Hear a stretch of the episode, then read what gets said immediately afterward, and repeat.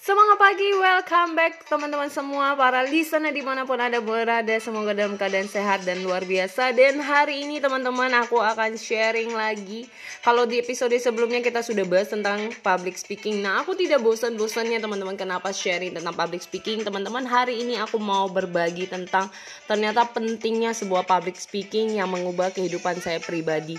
Kalau hari ini banyak orang mengatakan ah apain belajar public speaking. Toh public speaking cuma hanya yang penting bisa bicara aja udah cukup. Itu kan untuk orang-orang yang ingin jadi MC entertainment segala macam nah teman-teman disadari bahwa ternyata sekarang dunia pendidikan juga mulai sadar bahwa skill public speaking itu sangat berpengaruh untuk anak didik mereka.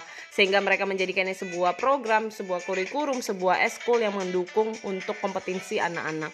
Hari ini Fitri ini mau berbagi kepada teman-teman buat Anda yang mungkin sebagai anak muda, Anda yang masih sekolah atau Anda orang tua, mari sadarilah bahwa kemampuan public speaking itu bukan karena bakat, karena skill yang sudah ditanamkan atau dikasih sama sang pencipta.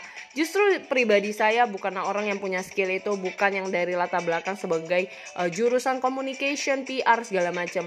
Nah, teman-teman kalau penasaran apa sih yang membuat saya bisa tertantang dan challenge untuk mau belajar ini dan akhirnya hari ini menjadi seorang coach spesialis yang membantu banyak orang untuk lebih confidence. Teman-teman dengarkan episode-episode berikutnya. Semoga e, melalui skill yang saya alami, saya bagikan ini juga bisa menyadarkan teman-teman untuk mulai memilikinya apalagi di awal tahun 2023 ini. Semoga bermanfaat dan salam sehat, salam inspirasi untuk Anda semuanya.